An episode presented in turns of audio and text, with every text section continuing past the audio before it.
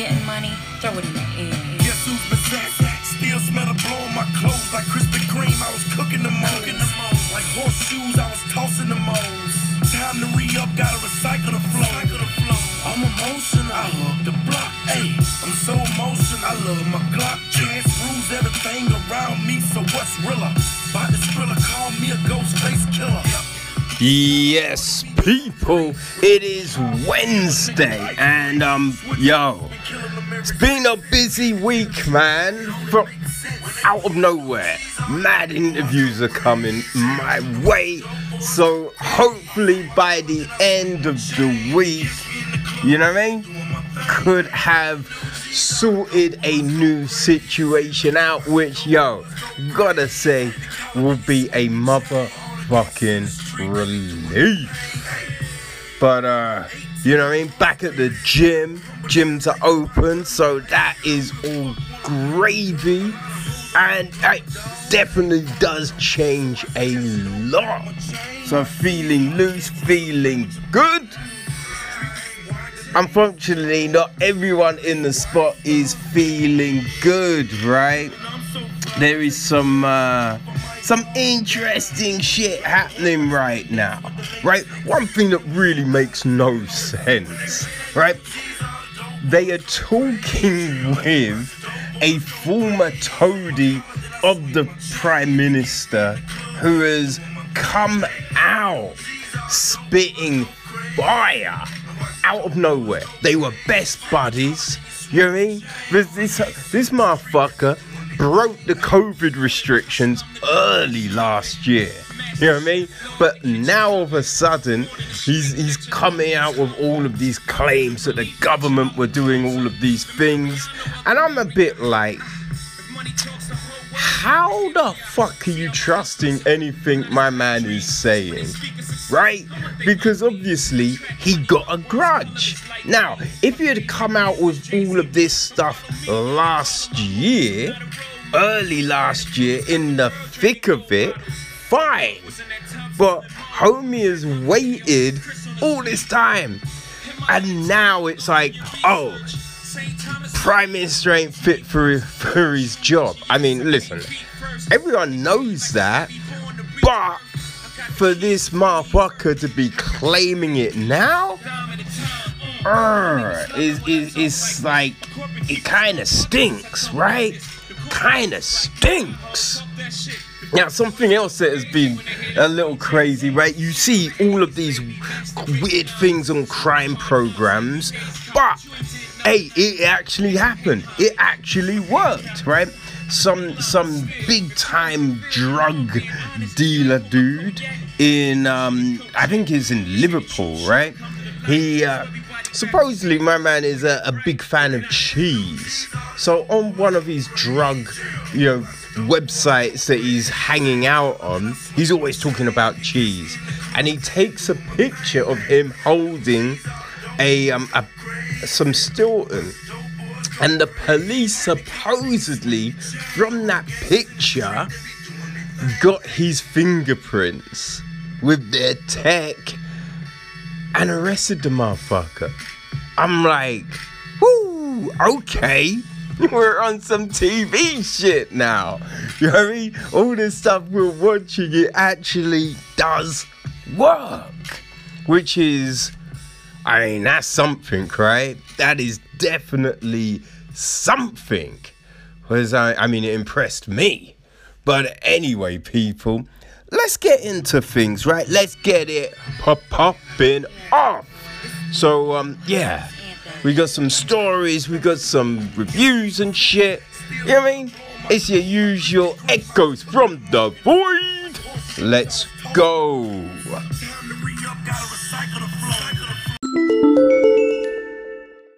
Listen, I ain't gonna lie, right?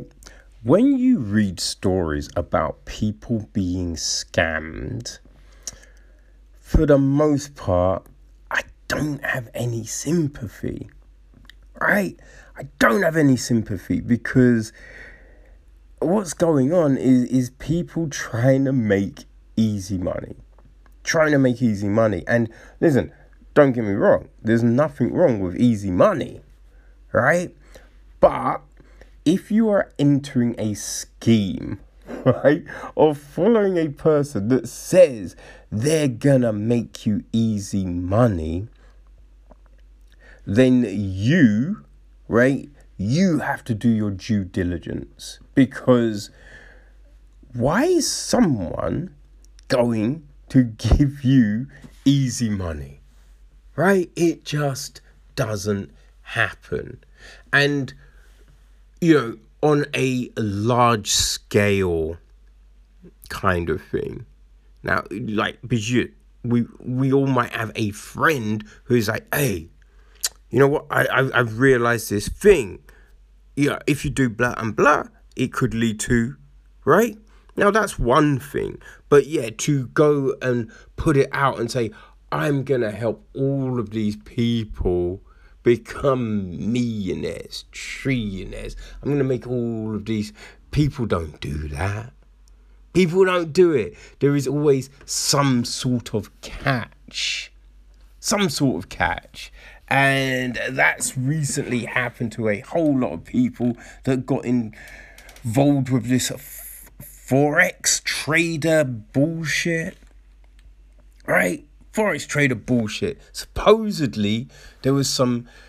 And, I mean, just the story itself is bullshit. The story itself is bullshit. There's some dude on Instagram, right, claiming to be an influencer. And when you see the number of followers his account supposedly had, you're just like, that isn't even that much, right? That isn't even that much. What are you doing, you idiots? But yeah, he was, you know, fronting this scheme, lived in Plymouth in the UK, right, had loads of pictures of him with money and, you know, luxuries and all of that kind of bullshit. But, yeah, was telling people that, you know, he could make money. He could make money. He was a trader. He was a trader, and he's going to do this thing, right? But no one questioned the fact that he's a biomed student.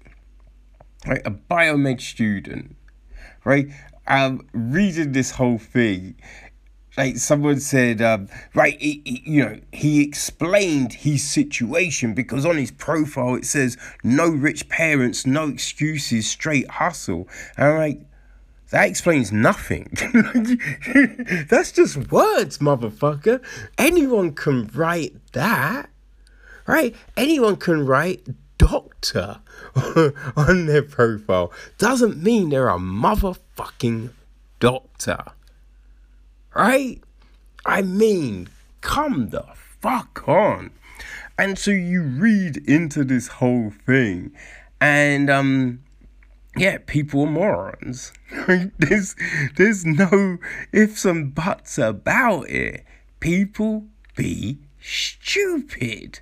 You know, they, you know, because they always do it, right? They find people, they find those examples, you know, and this one, they had a guy called Jonathan, supposedly 24, right? And he lost £17,000. Says that he started off, just giving this guy $1,000. So he saw his thing and, yeah, he was like, oh, I want to make money. So, over the course of, you know, a few weeks, that 1,000, right, it grew. It grew. So, instead of just sitting with that, he put in, you know what I mean, another 16,000. And I'm just like, wait, what? Weeks,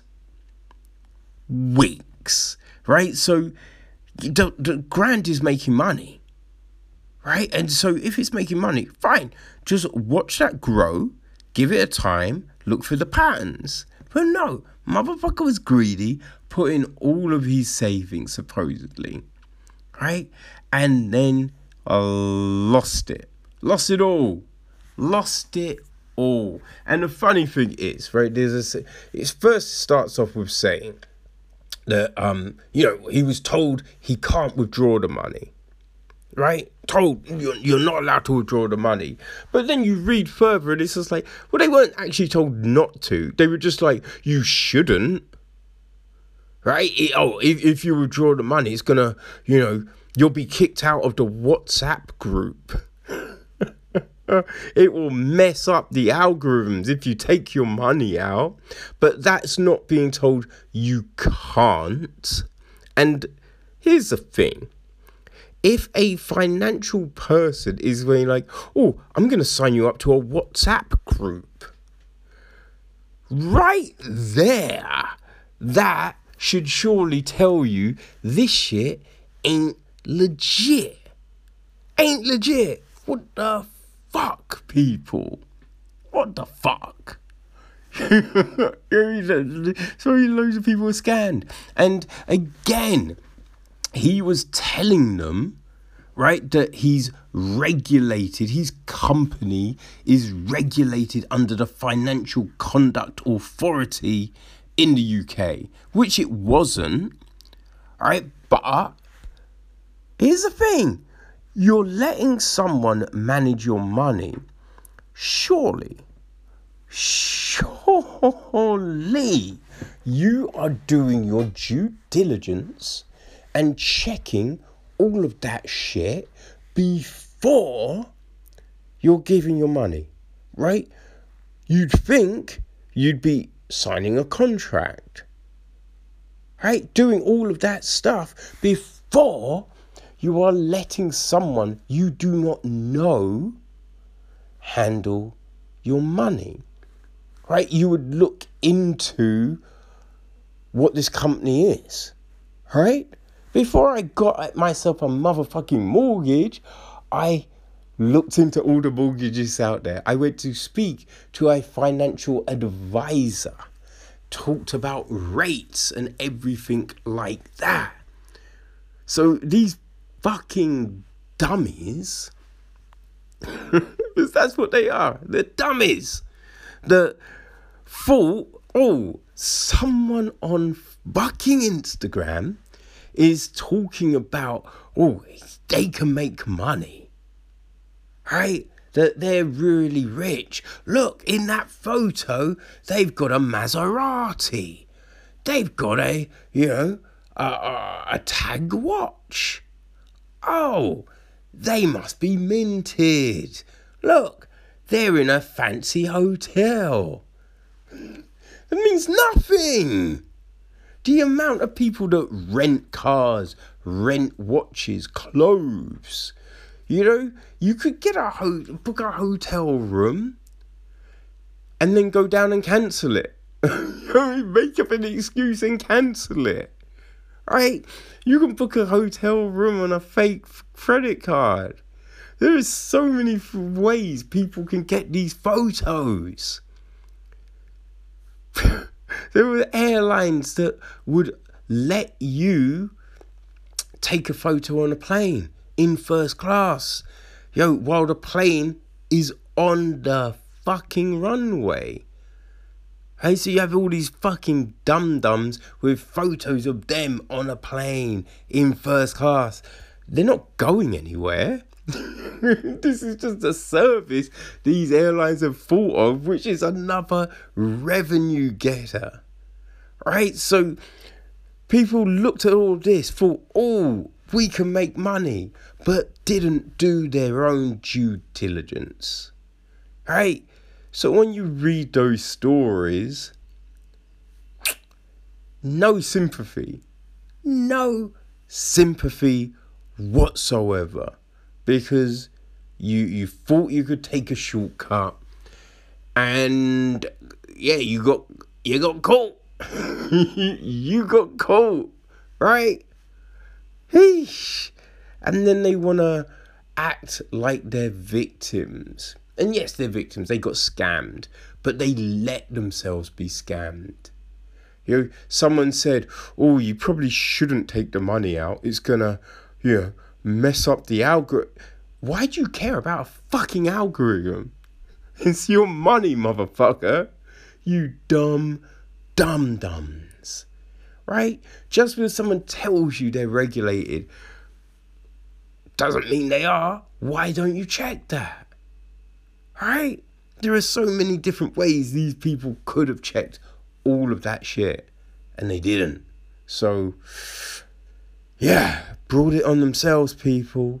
Brought it on themselves.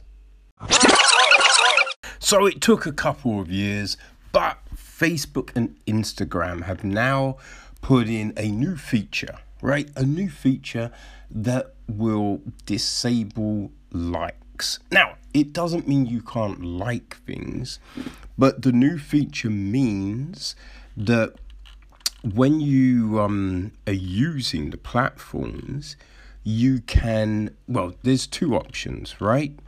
So you can hide the likes from your stream, right? So when you're using it, you can turn off, so when you're scrolling through, you're not seeing likes, right? And there's another one that allows users to turn off likes on their own posts. So there are these two options. And it's interesting, right? It's because, you know, when they're talking about it, one of the main peoples at Instagram, Adam Mosseri, you know, he says that, when it's relating to mental health, right? It says that likes had little impact on behavior or well-being. Which is funny. It is funny. Now, remember everyone was talking about that documentary, was it The Social Dilemma? I believe it was The Social Dilemma. And, you know, on everything you hear, on everyone that talks about it, it is a, you know, it's a huge thing that all of this does have a mental health impact. Now, I will say that's not really, you know what I mean? I think the platform's fault in the essence that anything that involves a lot of people will lead to competitiveness, right? Will lead to people comparing shit, people trying to be better than the next person. It's just the way society works, right? But these platforms, they can definitely do things to help mitigate the situations, right? So the hiding of likes is something that's interesting. Now, so what the situation is, where, you know, on a post it will say, you might have the name of users on one side and be like your post, and then on the other side there's usually a number, right? So it'd be like, you know, from anything from 2 to 100 to thousands, millions, whatever the number is. So in this new situation, it will just say users and others, right? They're not giving a total. But, right, because, you know, if it's only one person, you only see one little picture. But by showing, you can already establish that, okay, so a lot of people do or a lot of people don't. So there's other ways around this, right? Which don't necessarily have to show that shit. I mean, you could use a traffic light system. You know what I mean? Colours to show, and the colours, you know, represent a range maybe, but make it a broad range so it wouldn't, you know, necessarily cause the same anxiety some people feel, right? That's just one thing that could happen. But I think to try and claim that it doesn't, I mean, it's a little dishonest, right? And you have people, supposedly, Mazzari says they spoke to a load of influencers and some people are against it. And I'm like, obviously they're against it, right? Because, you know, these sort of things show and help with sponsorships and things such as that. But here's the rub. Have it in the back end. You don't even have to have any of that shit showing on the front. Have it show on the back. Because, you know, with changing this whole system, they're saying, hey, the algorithms still work in the same way. So whether you show it or not, it doesn't matter. If the algorithms will still be promoting the better like stuff to the top, why show it in the first place? You know what I mean? It's in your back end. It's in your analytics. So all that information, you know, you can pass it on to your, to your sponsors, to managers, all of that kind of business. It's there. You can do it, but it doesn't have to be on the front, right? I mean, it's pretty motherfucking simple. You know what I mean? It's pretty simple. They make this shit so fucking difficult at times. You know, it's a little bit crazy, you know? And when they're talking about how, oh yeah, you know, we wanted to push this out sooner. I'm like, yo, motherfucker, you started in 2019. You know what I mean? It's like, yes, if no one could go out, but you could work on your computer last year. So, like, you could have done it sooner. You just chose not to. It's like there's always an excuse for why these things don't happen. And, you know, oh, we're doing this and we're doing that. You know, other things, you know, that could be done for the whole, you know, if you're worried about people's anxiety, change the comment section. You know what I mean? Change the comment section. Don't make it as large. I mean, that's one of the biggest things there, right? When you think about how these things are displayed, I mean, the way it's displayed on Facebook is probably the best because the comments are a lot smaller than the post itself, right? So, you know, you have to really dig into it if you really want to see it. It's not jumping out at you. Where on, you know, Instagram and Twitter, it's the same size. So it's easy to see some of the nonsense that might be posted. You know, so there are plenty of things that these motherfuckers can do, right? But they choose not to. And there is always a reason not to do it. But I do feel it goes deeper than that, right? It is so much more than just, oh, this new feature, right? It's something that needs to be kind of embedded within everything we do, right? So this shit should be taught at schools. Like resilience training should be, like, you have fucking HR. I mean, I know, well, I don't know if you still do, but when you have shit like HR. Now, listen, if you want to learn about religions, hey, no problem with that, but why isn't that just one of those courses that you can choose to take, right? Because if you're learning about religions, there's more to it than they teach you in fucking HR, right? Like, you should be teaching why some religions hate each other, right? So then you can move past that shit. But unless you address it, you're never going to move past it. But it doesn't do that. So why have it? You should have a resilience training, something that says, listen, you don't have to fucking judge yourself by someone else's bullshit that they might post online or they might do or wear or say. Individuality is key. This is the thing. So while, you know, having these new features and changing things and these options, yeah, they're good. They're helpful in a way, but it doesn't fight the underlying issue, right?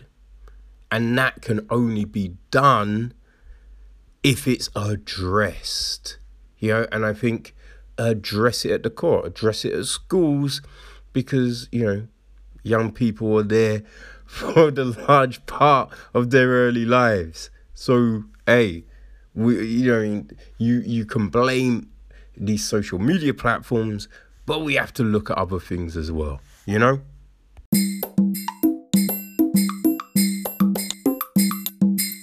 Goddamn, right? So much nonsense posted on fucking Tuesday. You know what I mean? Be like everyone being, oh, we're marking the anniversary of George Floyd's death and blah, blah. Be like, people, what are we doing? You know, when we look at all the people that were killed. Now, I'm not saying died of COVID, but I'm saying the motherfuckers that got killed last year. There's a lot of them. So, hey, this wasn't just about the one person, but it's a lot of stupid shit getting said. A lot of stupid shit. So, you know what I mean? Floyd's sister, right? She was, you know, meant to go to see Biden with the rest of the fam. But she didn't go. Didn't go and was like, went to a rally instead. And the thing is, let's be real. No one cares about the Floyd family. The Floyd family are pretty insignificant. I didn't say that word right, but fuck it. Hey, they're just the family of someone that got killed, right? These aren't important people. But, I mean, we get into situations and then people think they're carrying more weight than they do. So she went to this rally and then it's like, you know, I've got a message. I've got a message for President Biden. You know what I mean? She's like, I was going to DC for Biden to sign a bill. Biden has not signed that bill. Biden has broken a promise. Get your people in order. And you're like, oh, okay, shit. Bridget told me to get my people. I'm going to do that. I'm like, no, that doesn't mean anything. Doesn't mean anything, right? And if you're holding this stance, you gotta be on the same page with your goddamn family, because they all came out saying, oh, it was very productive. This was really good. Hey, it's a weird thing, right? It's a weird thing. Now, I think she has a point. I think she has a point when it comes to this, right? When people, you know, in the workplace, if you say you're going to do something, you have a deadline. If you miss that deadline, you have to answer, right? You have to report. You have to say what the issues are. But that isn't the case with politics.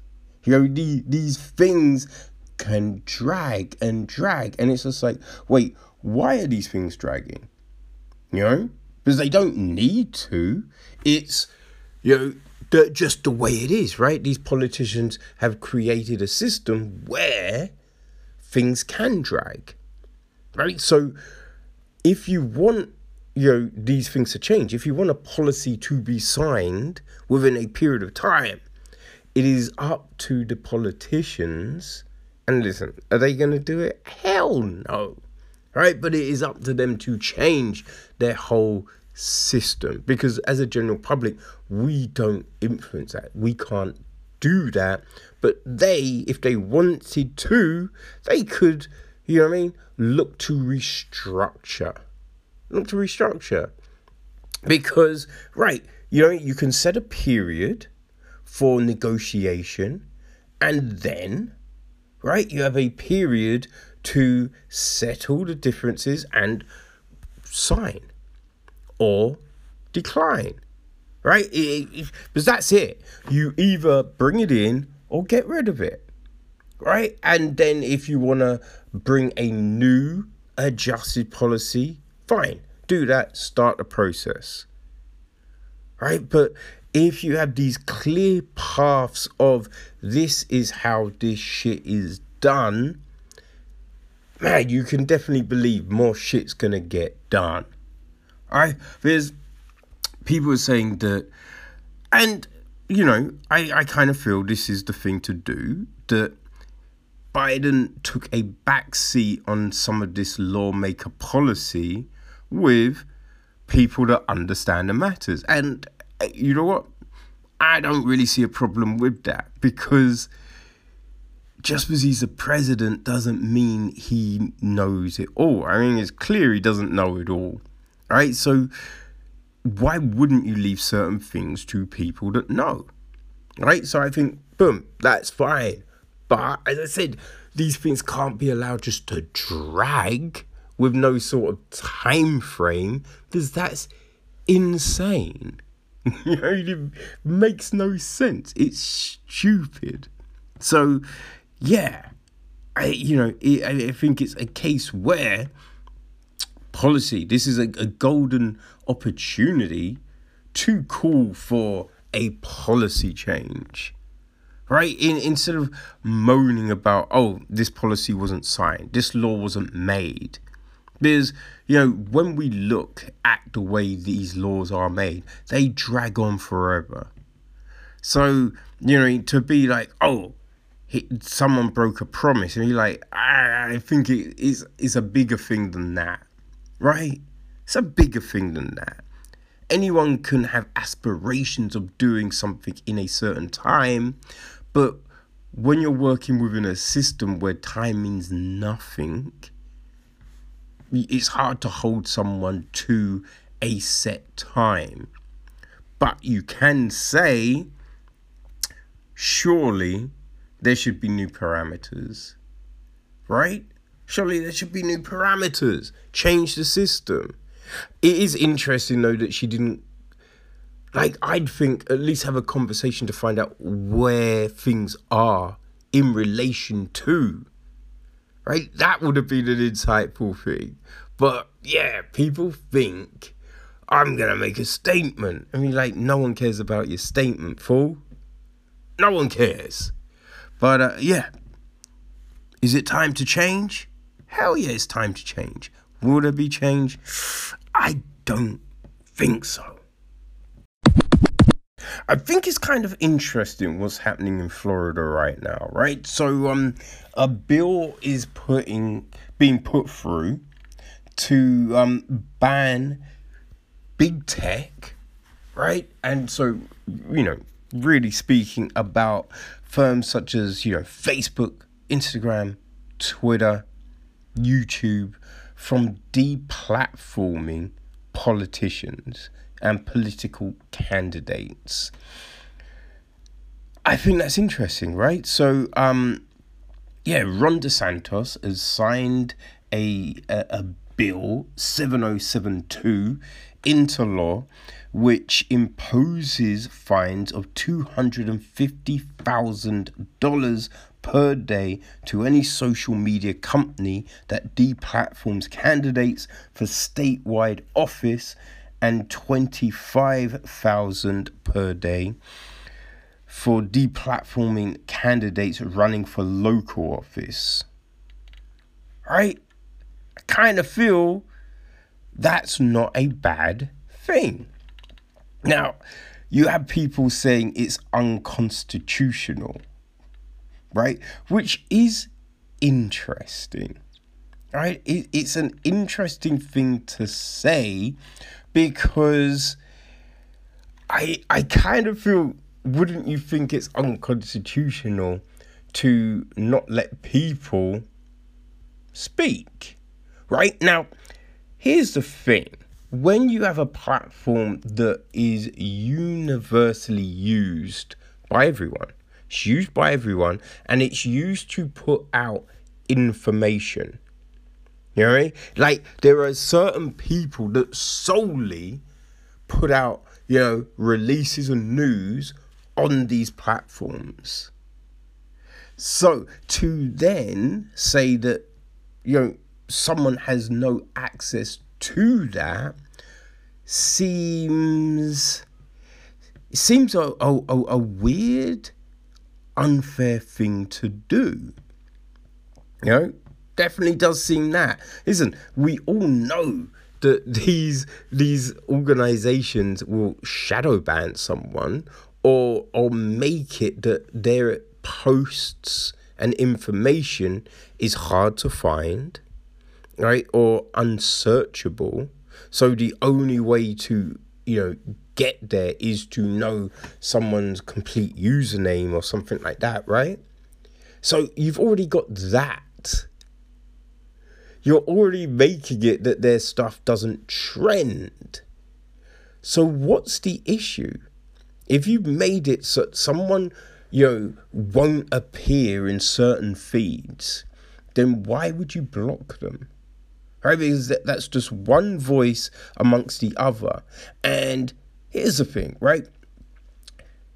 In society, it's about gathering information, right? You know, you if you're only hearing one side of an argument, then you don't have all the information.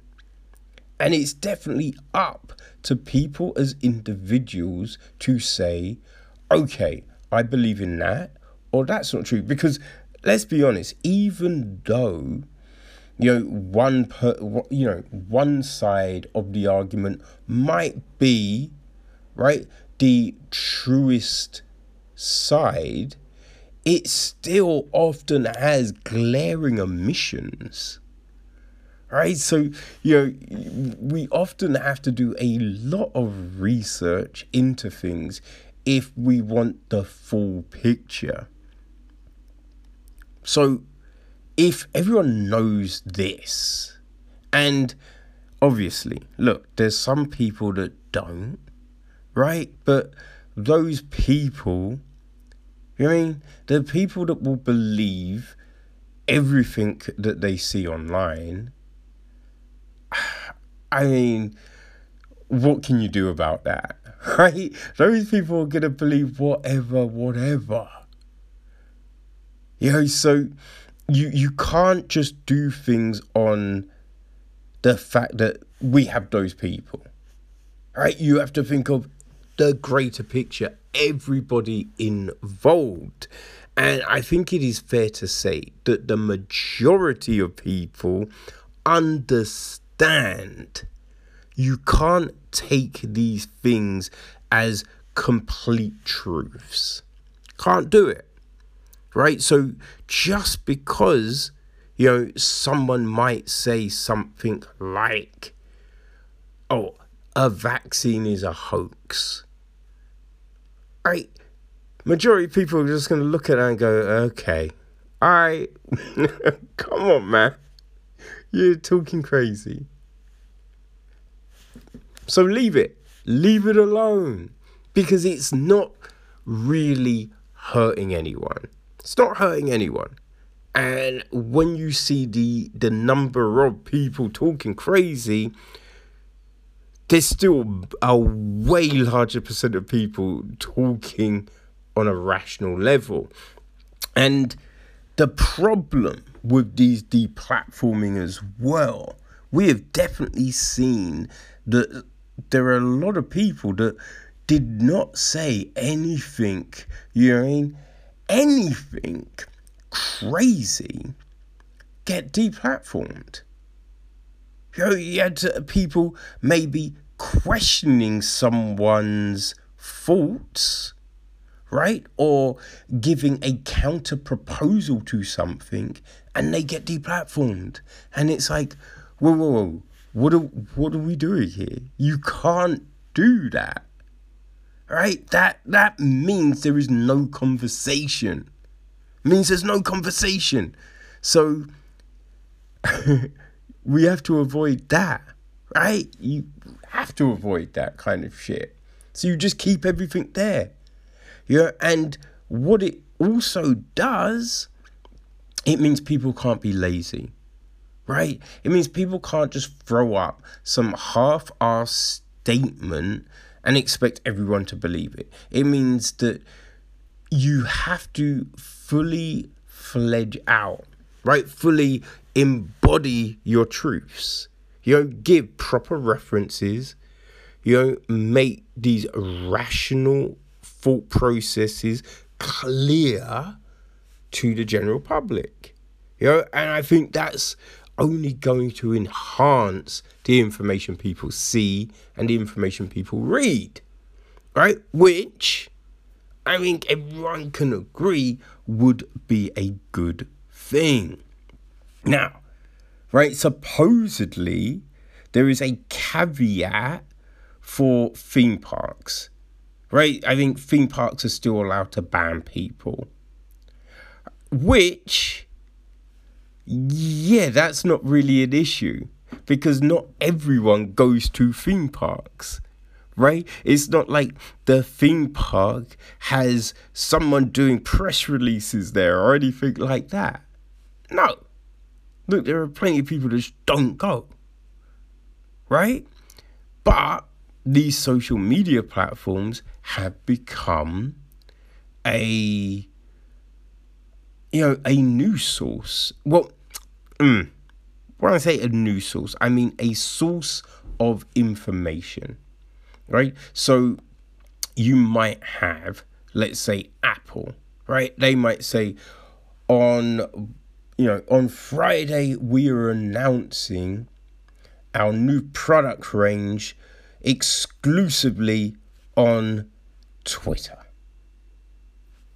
So if you boom, you're real into Apple products, and you know, you'd be like, oh, I hear they're launching a new iMac. I need that information. If you're not allowed on Twitter, you can't get that information. Right? Which seems weird. Seems like, why shouldn't you have that information?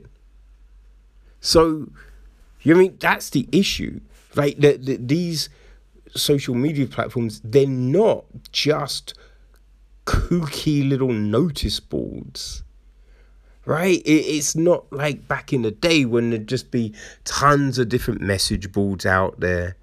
Inconsequential.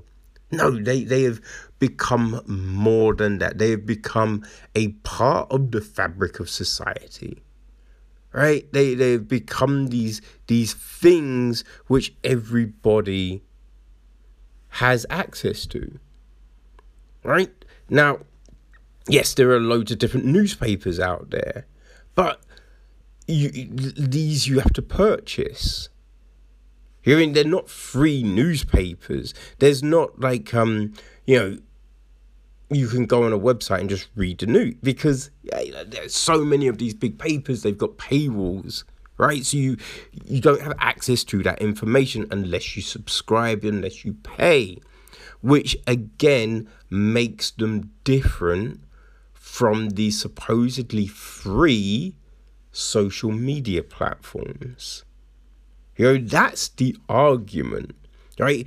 If you had to pay to be on those platforms, right? If there was a monthly fee, it would make them slightly different, you know, because, you know, there's plenty of people that don't have Netflix, only have Amazon, or have Netflix and Disney Plus, but not Amazon or Apple.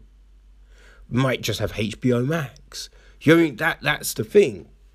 And that's the same with newspapers, right? So they're the big differences when it comes to these different sources of information.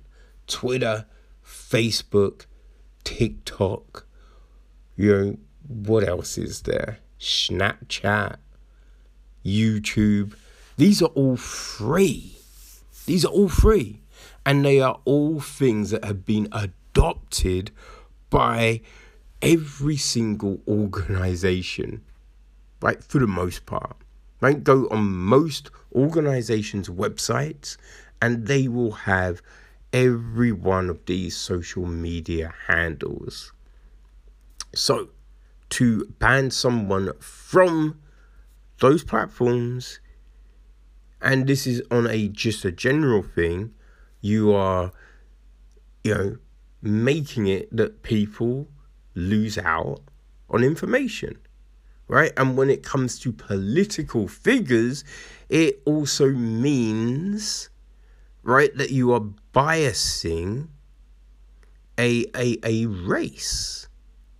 You know, by banning one person, you are in effect helping to, and yes, this is kind of polarizing, but I would say you could be looked at helping to fix a race, right? If you are limiting a platform for someone to talk about their policies, you are fixing a race.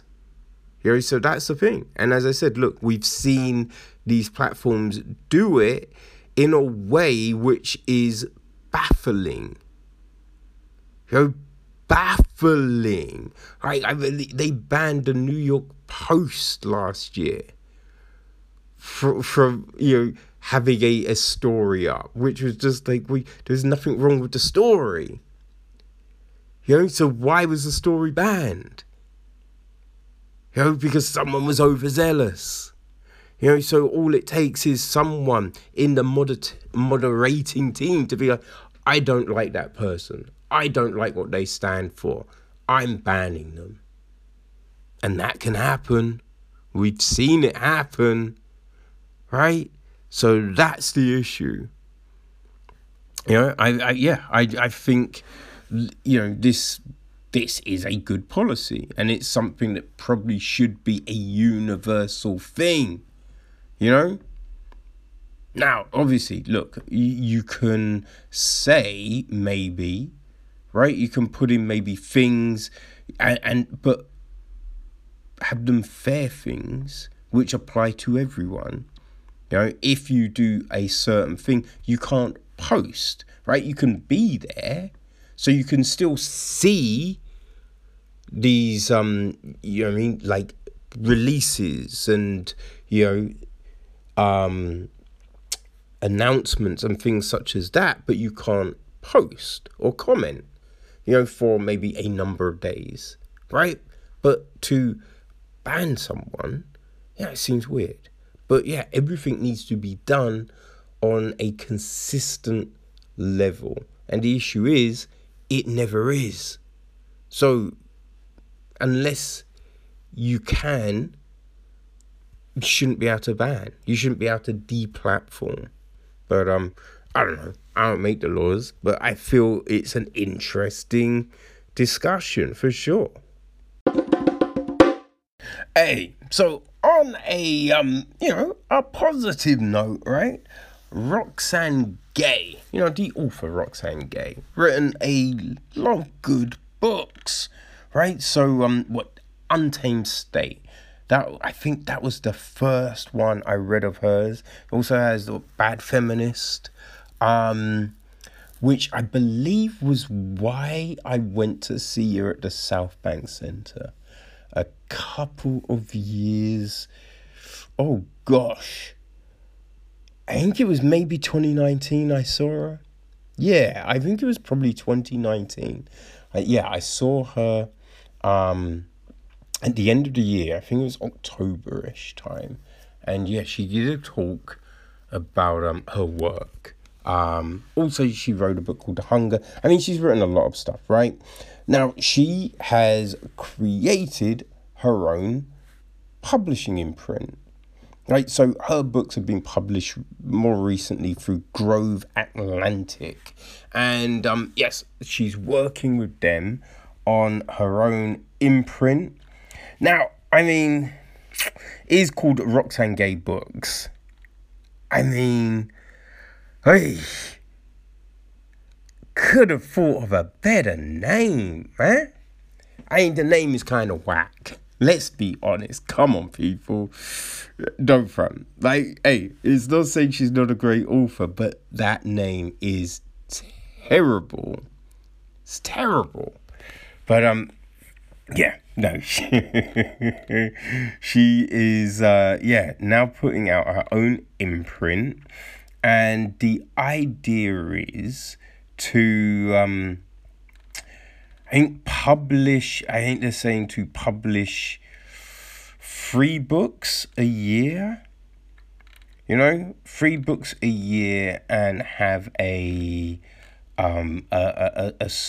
fellowship program to help authors that don't have like the same kind of access to the industry. Which, you know, that's not a bad thing, right? I don't think that's a bad thing. It's not a bad idea. You know, if you can bring more people's voices out there, hey, why not, right? Why not? Now, I don't know. I'd probably say I wouldn't have put a limit or a cap on the amount of books. Right, because by saying, I don't know, we're going to publish 3 books a year. Some years there might be, you know, there might not be 3 great books to put out. Some years there might be a lot more. So, I don't know. I would have just said, look, we're going to publish books, right? We're going to find books which have a good story, a good voice. We're going to put them out. But fuck it. They said 3 books, so it's 3 books. But it would be interesting, right, to see what maybe the first of these are. Which I'm kind of surprised they didn't have, right? I mean, usually with this kind of thing, you already know. You've been reading, you know, transcripts and whatnot, and so you know, hey, the first title releasing is going to be this on this day. I mean, that would have been a good time to do it. And then you can put out another release on a later date to fully, you know, bells and whistles here. But, I mean, we don't know. We don't know any titles yet. But, yes, Roxane Gay Books is gonna be a thing, people. So, keep an eye out. And if you are an aspiring author, might be an avenue you might want to take. Okay, people. So, on this week's Chin Check, we are previewing Invicta 44, LFA 108, UFC on ESPN Plus 46, I believe, and Submission Underground 23. You don't want to miss it. Go check it out.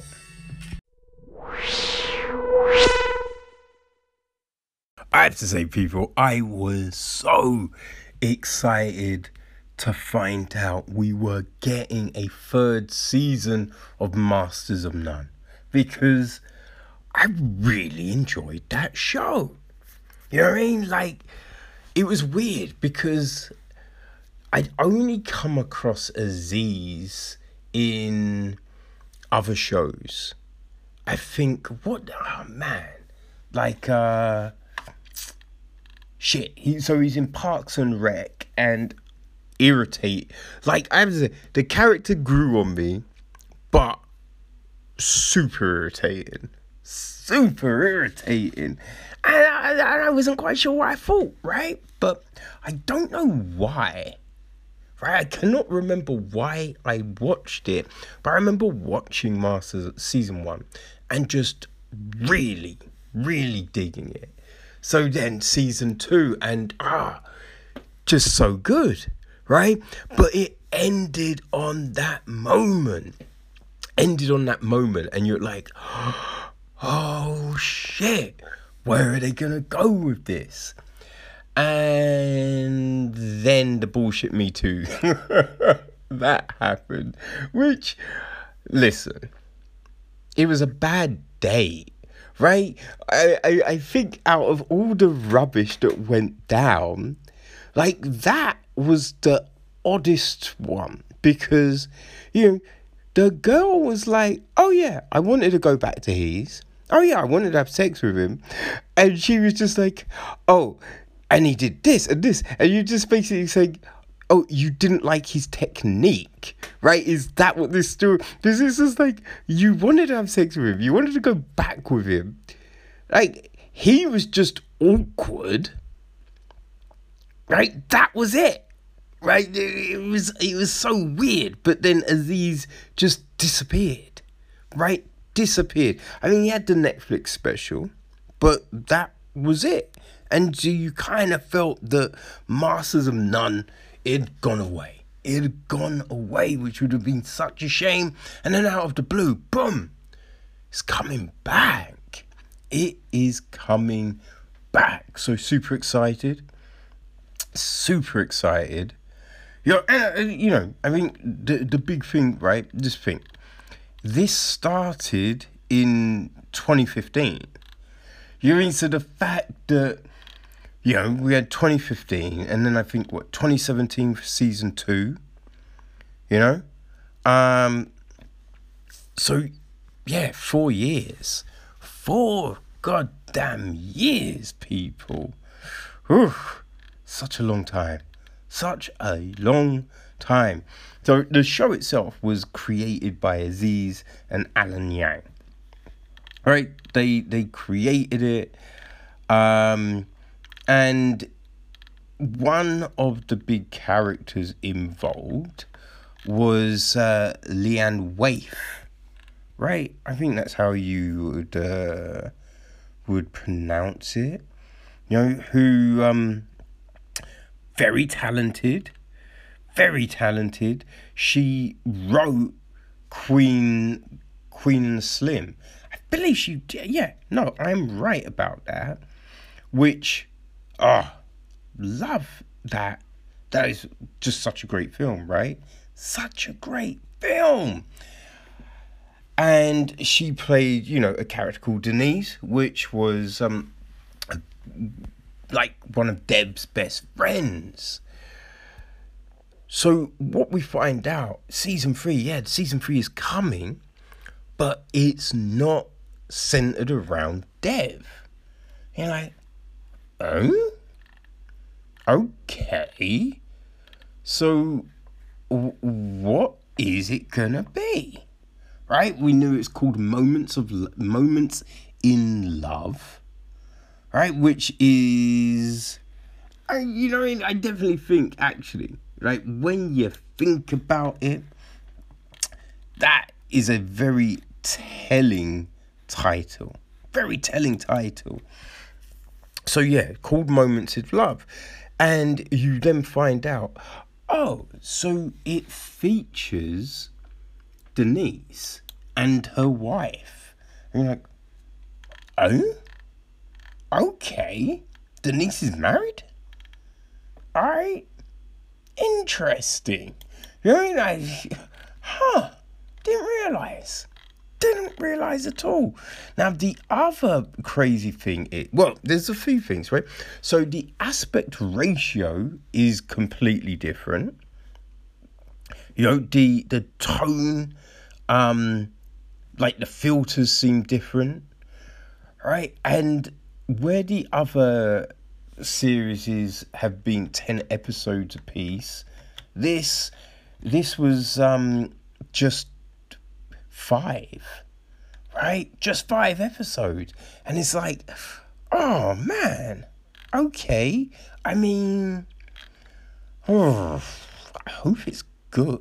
Like, just didn't seem enough, right? Didn't seem enough. Now, the one interesting thing about it, all different lengths. Yeah, I think 2 are around 50 minutes. Like, I think 2 of about 20-somethings, and one's 30-something. So, yeah, play around with the time, which, you know, I like that, right? Because sometimes a story needs a bit more room. Sometimes it's very succinct, you know? So, I like the way they played around with time and weren't you know, conformed to this, right, every episode needs to be this amount of time. Because I think that hurts shows sometimes. Like, there's definitely shows that work with that formula. But I think there's sometimes you watch something and you're like, that episode just seemed a bit, I mean, it was always my thing with Star Trek, right? Like, because, you know, it had to have, like, 20-something episodes a season. And you just got to a point where it's just like, oh, this feels like such a filler episode. Right? I think that was always the joy of Babylon 5. It was shorter, and so the episodes were a lot tighter. But anyway, that's a tangent, right? So yeah, we got these 5 episodes. And watching episode 1, oh man, I really enjoyed it. I really enjoyed episode 1. I mean, you know, It starts off, yeah, I mean, it starts off well, but it then does kind of change. It does change a lot in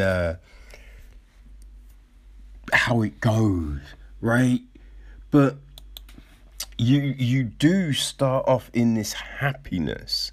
And I think one of the huge things is like, oh my gosh, this, we seemed the, you know, epitome of black love. And that's fantastic, right? Because I do find that a lot of times, you know, the black relationships that we see, they're not always the best. They're not always the best, you know? And more times we're seeing more interracial relationships, which, don't get me wrong, that's definitely not a bad thing, but it's like, where is the true black love? You know what I mean? That is the one thing. So yeah, you're watching this first episode and it's like, it just works. Right? It seems to work, and you're just captivated by it, right? I think that's the big thing. But it follows this relationship in episode 1. We follow the relationship to this point. And it's a point a lot of people get to, right? They want to take things to that next level. And it just doesn't, it goes a little wrong. Right? And you are left, in this rawness. But you're thinking, okay, right? I think a lot of people get to that point. It can go on. And it doesn't. Like, what we have was like, now we're seeing different elements, right? So in the next episode, from what the joy that we had in these moments, we get a complete 180. Get a complete 180 of it all. And it's just, oh my gosh, it's hard. But I have to say, it is captured very well, right? It really is captured very well. And man, you know, from there the story just evolves. Now, I think an interesting thing that really stands out in Masters of None, Moments in Love, is the fact that we really stay in moments. You know, we really stay in these moments. I was talking to someone the other day, right? It's funny because you're not going to see it. You're not going to see it for a little while, right? It's something that I recorded for Echo Chamber. I did an interview. And, you know, we were talking about pacing. And I talked about, yeah, this very thing. And I think the thing was, because there's so many times you watch something and it's just cut so well, right? All the scenes, they're very sharp, right? There's no fat on them, right? It moves at this pace and you really feel that connection. Then there's other times and you watch something and you're just like, oh man, it felt a little flabby. It's just like, oh, they could have maybe cut that. That seemed a little long. I just kind of lost a little interest in the middle there, you know.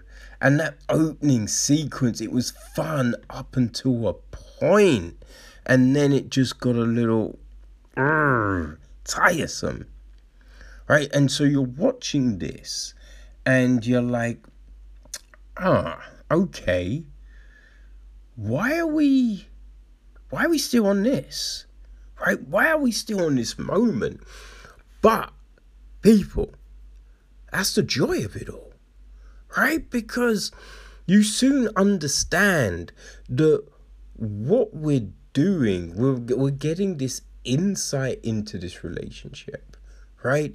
And we're sitting in these moments because these are the moments, right? These are the cornerstones of what makes this work, right?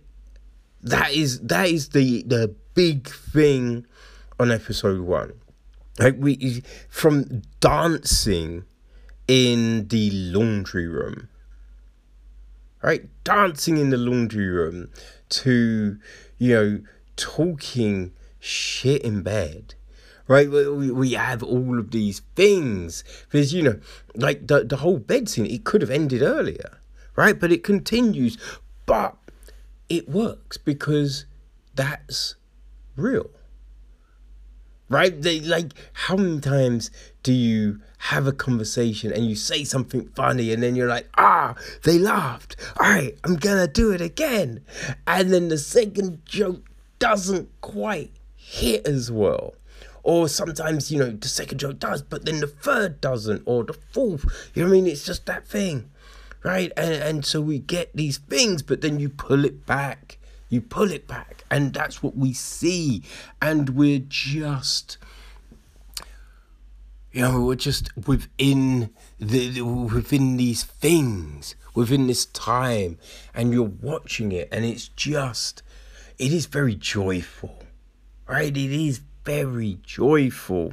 Even the end of the episode, you still have this connection with these characters, even in everything that is now taking place, right? And so then in episode two, right? Episode two, which is perfectly framed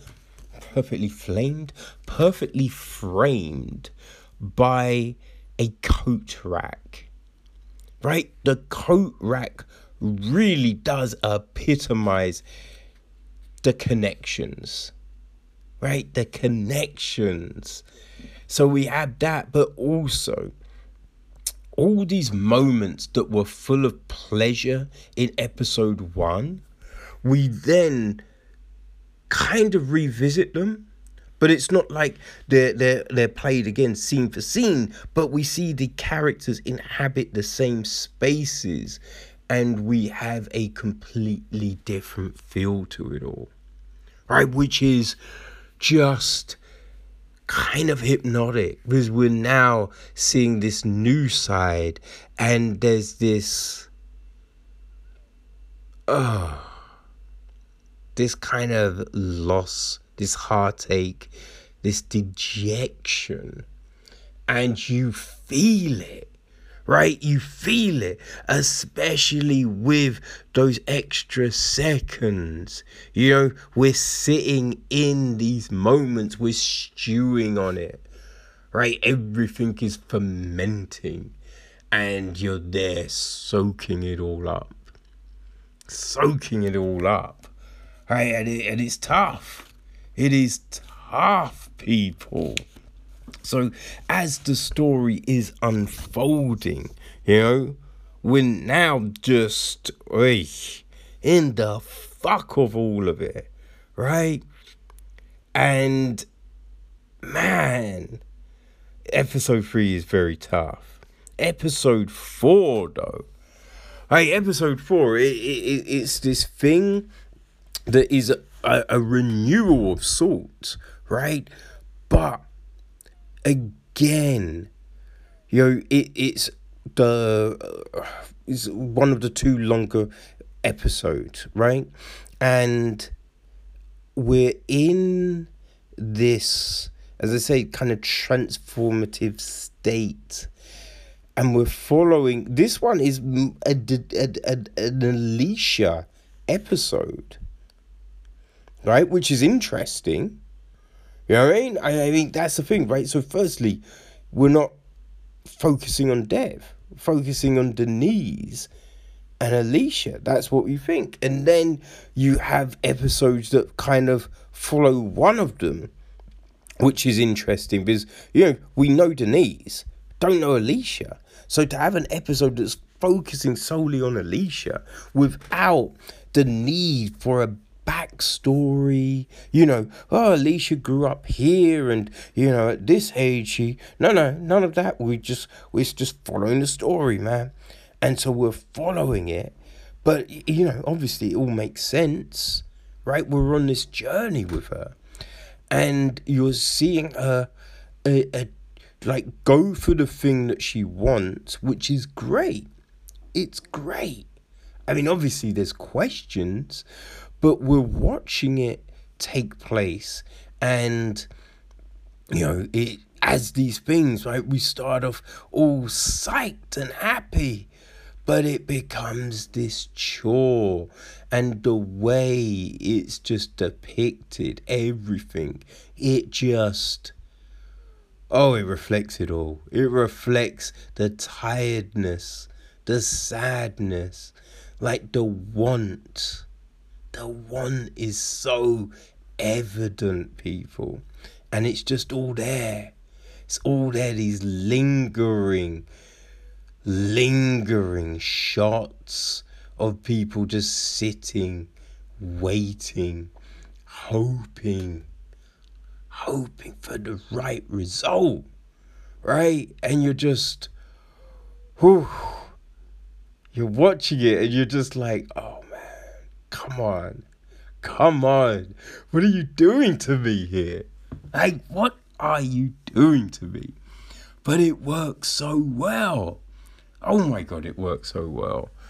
And then the last episode? Right, the last episode be some crazy ass shit. And don't get me wrong. When I say crazy ass shit, I don't mean suddenly we're in this high-paced, octane-filled situation. No. But we had this story go in a direction that I don't know if anyone thought it was going to go in. Like, I think there's things that you hope for, right? There's things that you hope for. And as things are moving, you think, I guess we're not getting that, right? I guess we're not going there. And then we come across this thing and you're just like, huh, okay. But, you know, there is definitely a time jump that isn't really referenced, but is kind of referenced in some of the things that get said, right? Knowing where people are and all of this. But yeah. We're now in this thing, and it's kind of crazy. It is kind of crazy because, I don't know, like where you're looking at what is now happening, what's transpiring in front of your goddamn eyes. And it's, I mean, it's not right. It's definitely not right, but you do feel a little something, right? So it's this bizarre thing because, you know, you get into people's lives right? We get into lives. And I think the beauty of it all is there aren't these explanations. There aren't these follow-ups to kind of be like, well, I mean, obviously, you know, that happened and these people were wrong and this, and then obviously it would go here and right, so this leads to this, and we don't get that. There's no connective tissue, because as in the title, these are moments in love, right?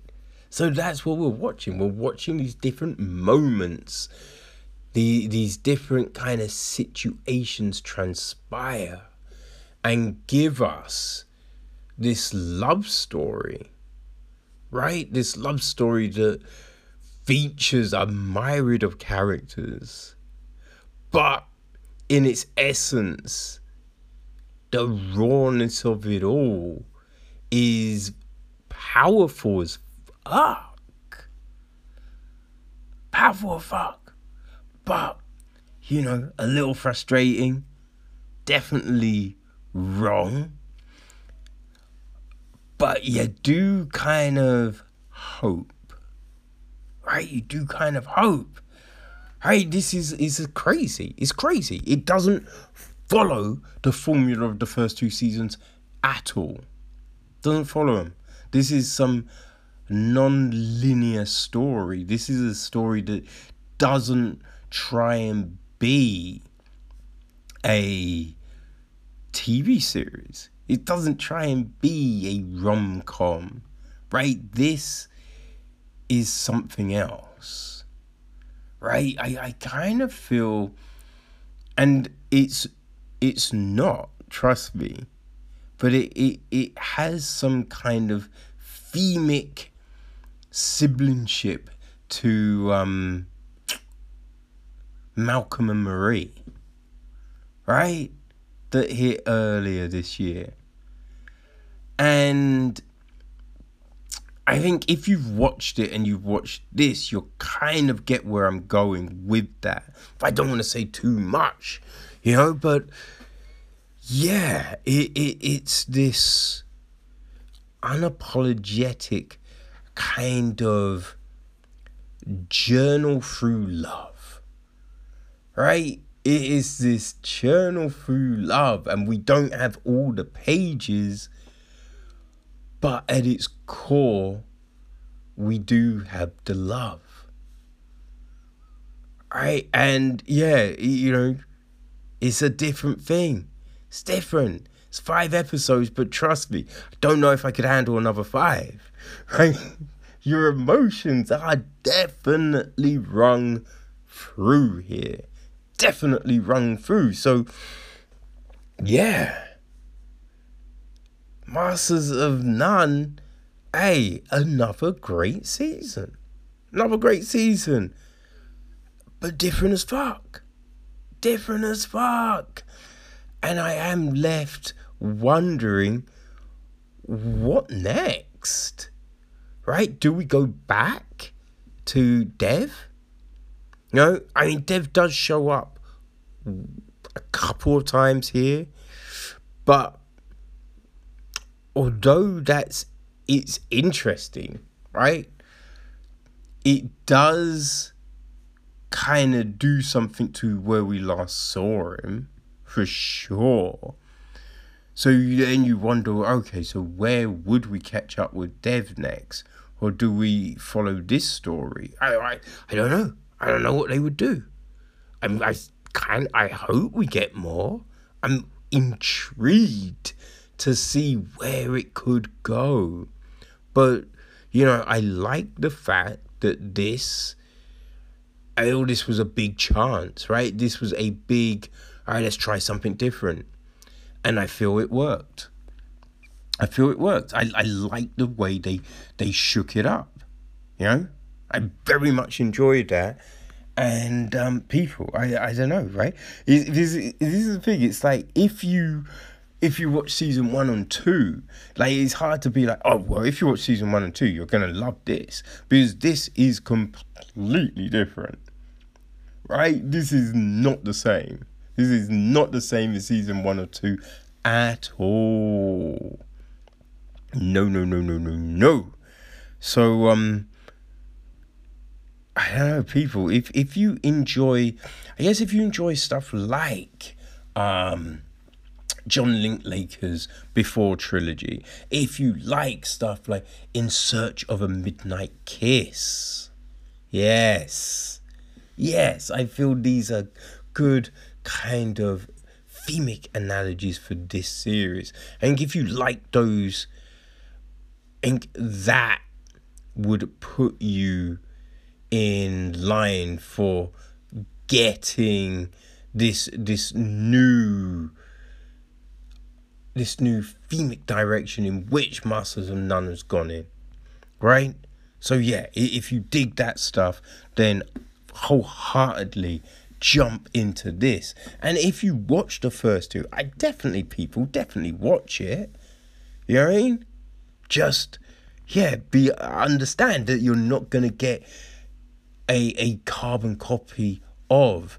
It's not a continuation of. This is something new, something different, but something very much alive, breathing, and imbued with love.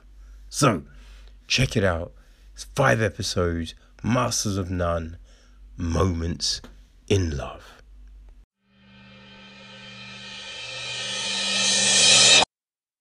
So this week I checked out a Kazuo Ishiguro set of short stories. I think it's his first, right? The first time he'd written a cycle of shorts, and it was called Nocturnes, right? So the description is, Nocturnes, a sublime story cycle. Kazuo Ishiguro explores ideas of love, music, and the passing of time, from the piazzas of Italy to the Malvern Hills, a London flat, to the hush-hush floor of an exclusive Hollywood hotel. The characters we encounter range from young dreamers to cafe musicians to faded stars, all of them at some moment of reckoning, gentle, intimate, and witty. This quintet is marked by a haunting theme, the struggle to keep alive a sense of life's romance, even as one gets older. Relationships founder and youthful hopes recede. You know, and nice thing is each story is narrated by someone different. We have Adam Coates, Neil Parsons, Julian Ryan Tutt, Ian Poulter, and Trevor White. So this opens up with what was the first book? Crooner.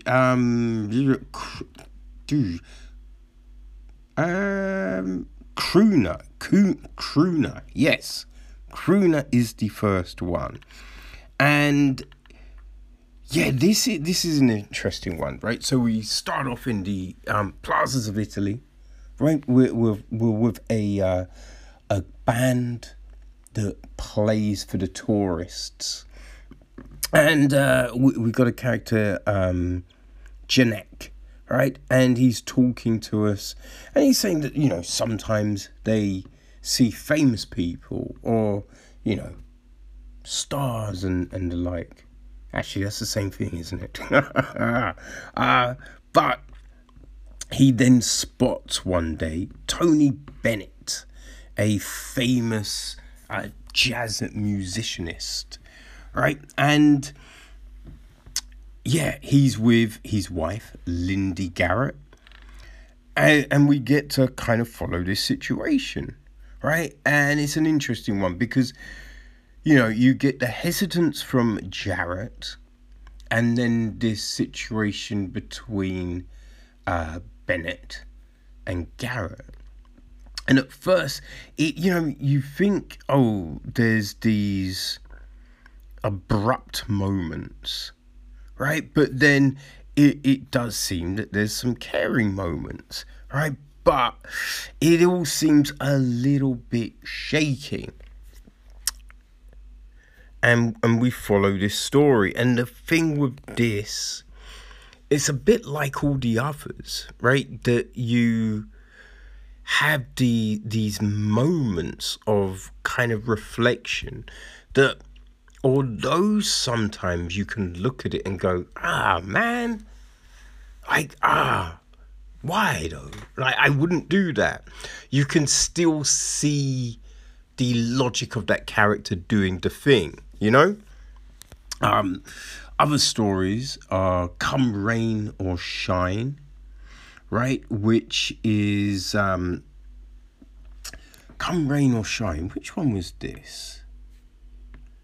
Oh, so this was, oh man, this was a crazy one, especially going from crooners, right? So this was a guy called Ray. He's invited by his friend Charlie to stay with, him and Emily, right? Charlie's wife. And he gets there and finds out that, oh, that's not going to be the situation at all, right? And we get this odd tale of, you know, Charlie trying to use Ray to save his relationship, right? And it's one of those ones where you're getting half-truths and all of this. But I think one of the interesting things about the story is that, you know, because we're seeing it through Ray's eyes. And I think there's this perception that we get, right, from Ray, that Charlie and Emily think of him in this one way. But no, Ray, you know, although, you know, life could be better, he's still not what they perceive him to be.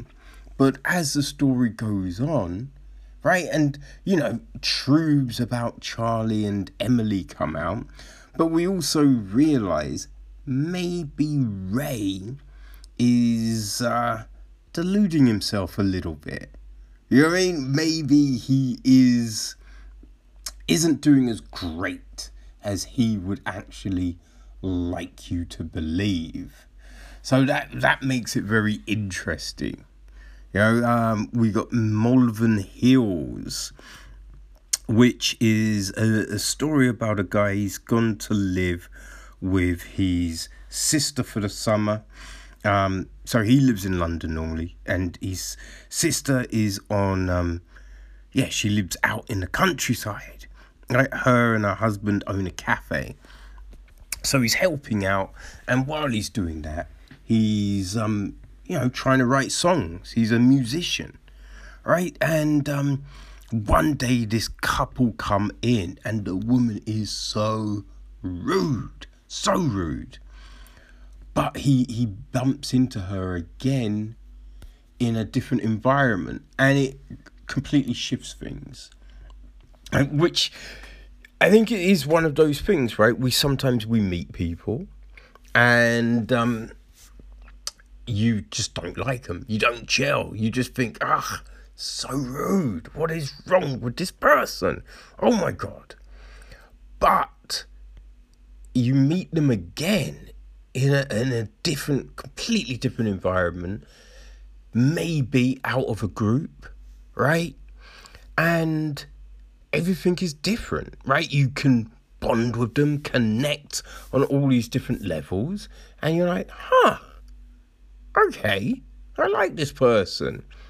But you do see the switch, right? Yeah, you know what I mean? Something happens and you can see them interact with someone else in a way that really got you the first time around, right? I think we've all met people like that, and that's what we get in this story. But again, it's that whole situation of love, right? Because you perceive a couple to be, working well, right? Different, but it all seems to fit together.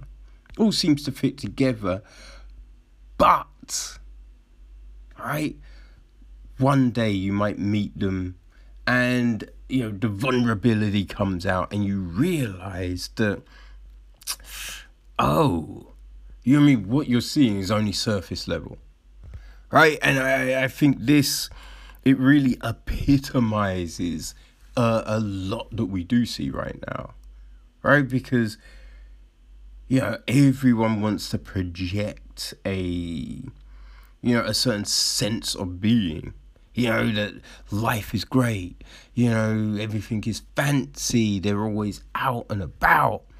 But really, a lot of the times, people can get a little lonely, right? A little frustrated. It's not always, you know, peaches and cream. And this was very evident in this story. You know, there's also Nocturne, right? Which I think an interesting thing is, so after, you know, the first three, we circle back, right? We revisit a couple of characters.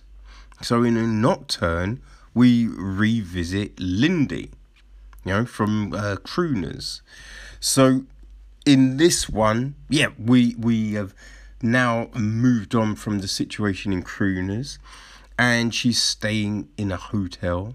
She's had plastic surgery, along with a saxophonist, who's also, you know, he was married, everything was cool. You think it's cool, but then you find out that his wife leaves him. And so to try and rejuvenate his career, he gets plastic surgery. I think what is very interesting about this, right? So everything that we get from the saxophonist is, you know, things just haven't been worked out, right? Has never been able to get that big break. There's other people who have got the break, but just nowhere near as talented. They're awful players, and he just doesn't understand why. Which, listen, that's all good. That's all fair, right? But I think what is very telling in this one is that, you know, although he has this idea, right, you then kind of get the feeling that he feels a little entitled, right? That he's the only one working hard. He's the only one that really deserves any of this. And when people do offer to help him, he insults them. And, you know, when things, you know, move on a little and they apologize to him, he doesn't actually apologize for his actions. So you get the feeling that he's that person that, you know, will never apologize, will always expect other people to. And although he brought on a situation, he feels that he's hard done by. You know what I mean? That's definitely the essence that you get from that tale. And we end with Cellist, right? And yeah, this one is a very interesting one, right? Because we don't really we don't really know the characters as well, right? So we're kind of back in Italy. And we're kind of back with Jarnik, but he doesn't really feature too much. You know, we're kind of following a guy called Tabor, who's a, you know, a very good musician, but very young, very new, a novice. But he meets a young lady called Eloise, who is pumping him up all the time, telling him how great he's going to be.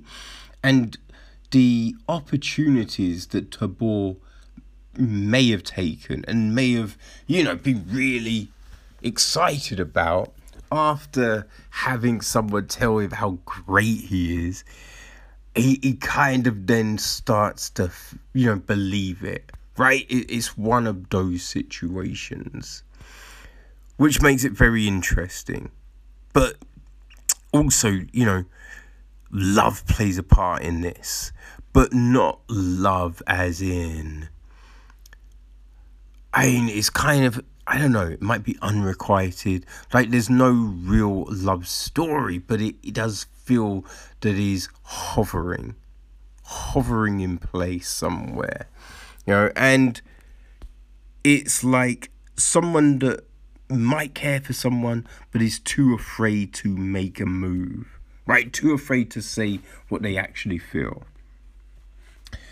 And it's a, you know, it's probably not the strongest. For me, it's probably the weakest of all the stories. But I still enjoyed it, you know. And I think one of the big things here is it's the, you know, just the deft touch that is given to all of these little encounters. You know what I mean? It's like the way that the threads are woven in each of the stories. It's all just, it's compelling, right? On paper, you might just think to yourself, I don't know. Like, why do I want to hear about this or that?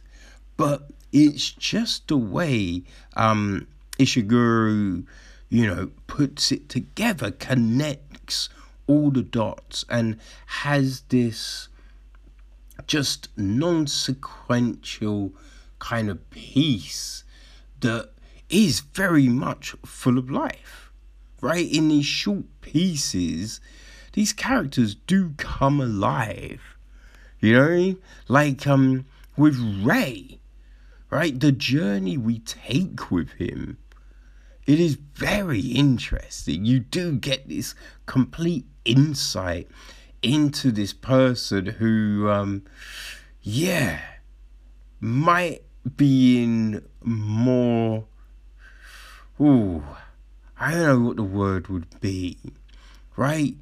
It's just like his life might not be as, you're going as well as he kind of is thinking in his head, you know. And when that realization kind of hits, you do feel a bit sad for him, you know. It's just, I think the realization at the end of Crooner, right, what's gonna take place, you do feel a little sad, right? Because it's like, this love could be lost, right? And for what? You know, that's a crazy thing. There's no guarantee. Like, this thing could get thrown away for nothing, right? Which just seems so frivolous and odd.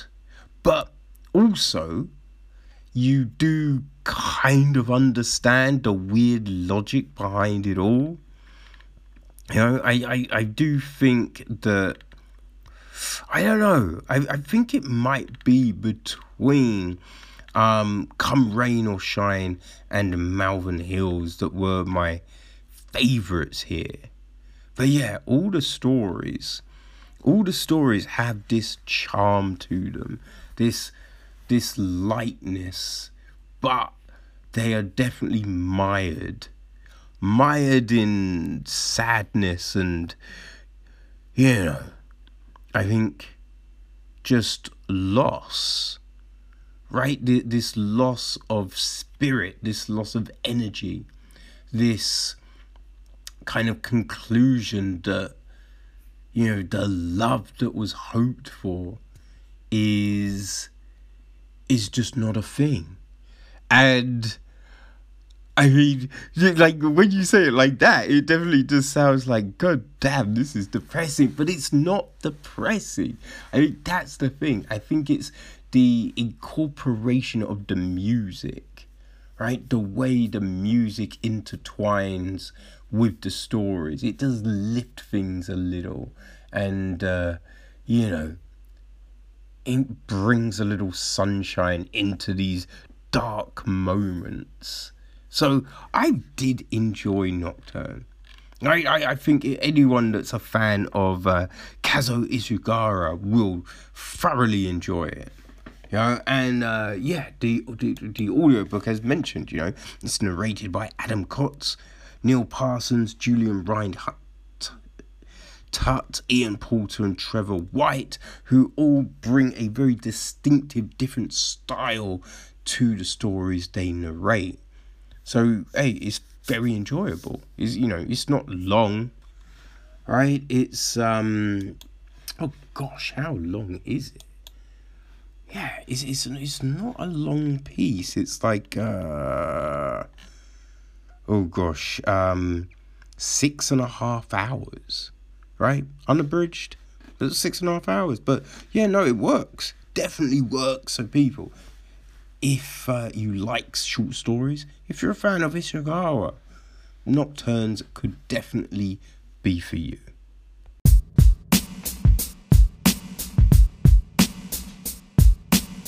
Okay, people, so we have hit that time again.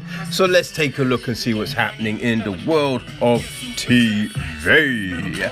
So over on, man, I think it's coming to, yeah, I think it's going to HBO. But, you know, Jonah Hill, he is, he's making a new limited series with William Monahan writing the script. It's about Sidney Korshak, right, and MCA's Lev Wasman, right, how they kind of changed the industry back in the day. They took, you know, actors and actresses away from studio control and kind of created the first talent agency. So, yeah, this was in the 40s, people, alright? Everything was going. So it is going to be produced by Monahan Hill, Matt Dines, Mark Canton, Alan Shapiro, and Ali Goodwin. So, man, all those stories are always fascinating. So, you know, we'll see what happens with that. Also on HBO, another limited series called Love and Death is coming together, right? So it's an adaptation of Evidence of Love, right? A true crime novella, right? So it follows a church-going, you know, God-loving couple of families living in Texas, but one day, one of the wives killed the other wife with an axe. You know what I mean? Out of nowhere. I don't know if God told her or what, but woo, some First Testament business. So, in this new series, right, Elizabeth Olsen and Jesse Plemons have signed on, and they're going to be playing the Gores, Alan and Candy. So, yes.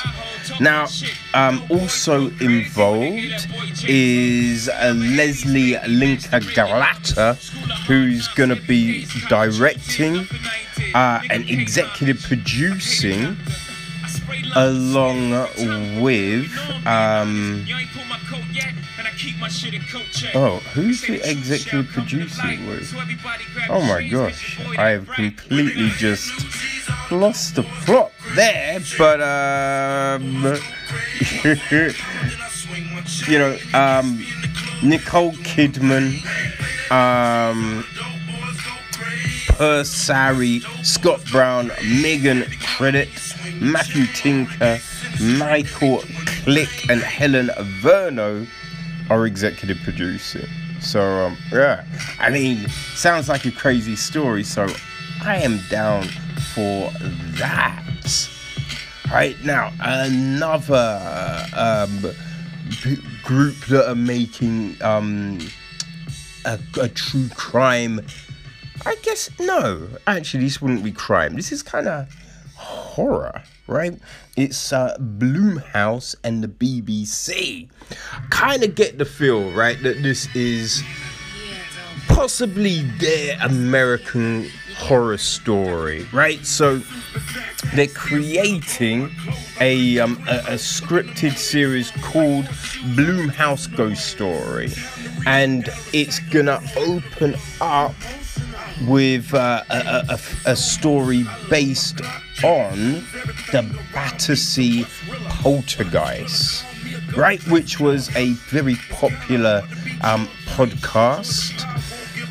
There's also a book called The Life Rights Shirley Hitchkins, which they've acquired the rights to. Also, the Poltergeist Prince of London. Right, so they've got all of this material that, yeah, they're looking to turn into this new TV show, right? And it kind of deals with a lady called Shirley Hitchkins, right, who was around in the 1956, right? And it's investigating this really long, I think it's the longest ever documented, like, poltergeist experience, which is like, oh, kind of crazy. So yeah, they're gonna put this together, and I imagine if it's successful, you know what I mean, it's gonna become a thing, right? So Danny Robbins, Michael Sitzman, Jason Bloom, Jeremy Gold, and Chris McCumbler will be executive producing the show. Now, you know, all the TV stations are doing their renewals and all of that at the moment. So the CW, right, they have, yeah, they just handed out a few. So Naomi, the Ava Devano adaptation of Brian Bendis' DC comic series, that's going straight to series, along with All American Homecoming. They're remaking the 4400 and the resurrection of Leagues of the Hidden Temple. Interestingly enough, though, right, the reimagining kind of sequel of the Powerpuff Girls, that's not coming yet, right? They've decided to drop the idea.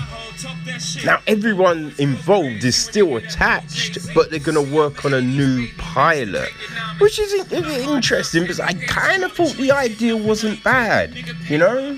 But we'll see what they might cook up.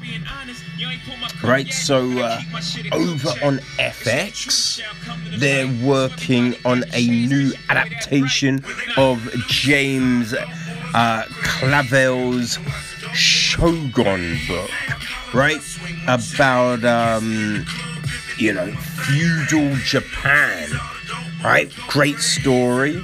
So this time around, Hiroku Sandana and Cosmo Jarvis have signed on for two of the lead roles, right? The only other one that needs to be filled is the female assassin. I don't know if you'd call her assassin, but Lady Maraco, right? So yeah, I mean, this is an interesting story, right, about John Blackthorne, a risk-taking English sailor who ends up shipwrecked in a land whose unfamiliar culture will ultimately redefine him. Right, Lord Yushi Teranga, a brilliant strategist and powerful daimyo, who is nevertheless isolated and outnumbered by his enemies in the Osaka castle. Dum, dum, dum. So yeah, that's coming together, which should be fun. So also another classic that's coming to TV is the Russ Meyers film Faster Pussycat Kill Kill. Yeah. It was a 1965 film, and it's getting adapted for TV. So it's got full backing of the Meyer estate. So we will see what happens with this. Norman Reedus, his production company is attached along with AMC. So yeah, we'll see what they do with that one. Also, Elizabeth Banks has a new project. She's picked up Victoria Aveyard's book, The Red Queen, and it's going to be turned into, looks like, a bit of a vehicle for herself over on the Peacock, because she's going to be directing, she's going to be playing a major part, and she's also executive producing the piece. Right, so basically the book is an alternative near future America where democracy is replaced by a monarchy led by a group of humans with superpowers who rule with an iron fist over those without. And then a fiery young woman is born to poverty called Mare. She hasn't got powers and is doing the best she can to survive and protect her family when she discovers the unthinkable. She somehow has powers too. Dum, dum, dum. This shocking discovery turns the world upside down and catapults the unlikely hero to become the face of a revolution of the oppressed while searching for the truth behind the greatest mystery of all, how she became so powerful in the first place. So, Beth Schwartz is writing the piece along with Avawad. Right, so they're doing that, and Schwartz is also gonna be executive producing and show running. So sounds interesting, right? Now there's some more news on some Game of Thrones prequels, right? So Amanda Siegel has been hired to write the 10,000 Ships spin-off, and they're also got some work going on Nine Voyages, which is getting penned by Bruno Heller. So, and there is talk of another potential spin-off called Fleabottom. So, we will see what happens with these, because the only one that really seems to be having any steam at the moment is House of the Dragon. But, we will see what goes down. And another franchise that has got a little bit of steam behind it right now is Sandman over at Netflix. Right, so a load of new cast have joined the project, and it does answer the question why Kirby Howe Baptiste left season 3 of Jack Ryan over at Amazon because she has just scored the role of Dream, Death's sister, so which is pretty interesting. Now, Death himself is going to be played by Tom Sturridge, right? We've also got Gwendolyn Christie, who is going to be Lucifer. Boyd Holbrook is the Corinthian. Charles Dance will be Roderick Burgess. Sanjeev Bhaskar is Cain. Azam Chowdhury is Abel. Vivian Achapong is Lucian.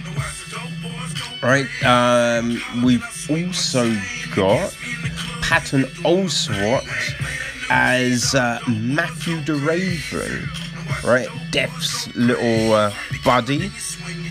Jenna Coleman will be playing Joanna Constantine.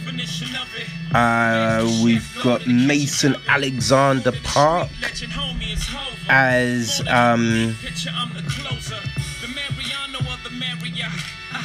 Desire, and Donna Preston as Despair.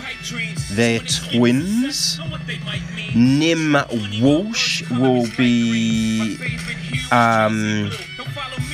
playing Ethel Cripp, and Jolie Richardson is also playing Ethel Cripp, but just in different stages of life.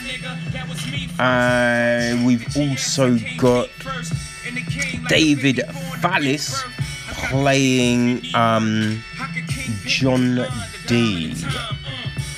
Right, Kyora is Ross Walker. Not Rose Walker even. No.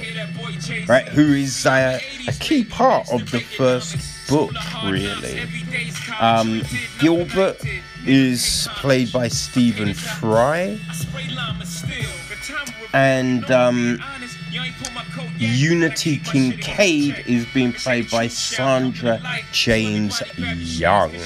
So, yeah, this is definitely really coming together, which are pretty fun. Looking forward to it, man. But people, that is it. We are done, and we will see you again next Wednesday. So enjoy yourselves, have fun, and yeah, peace.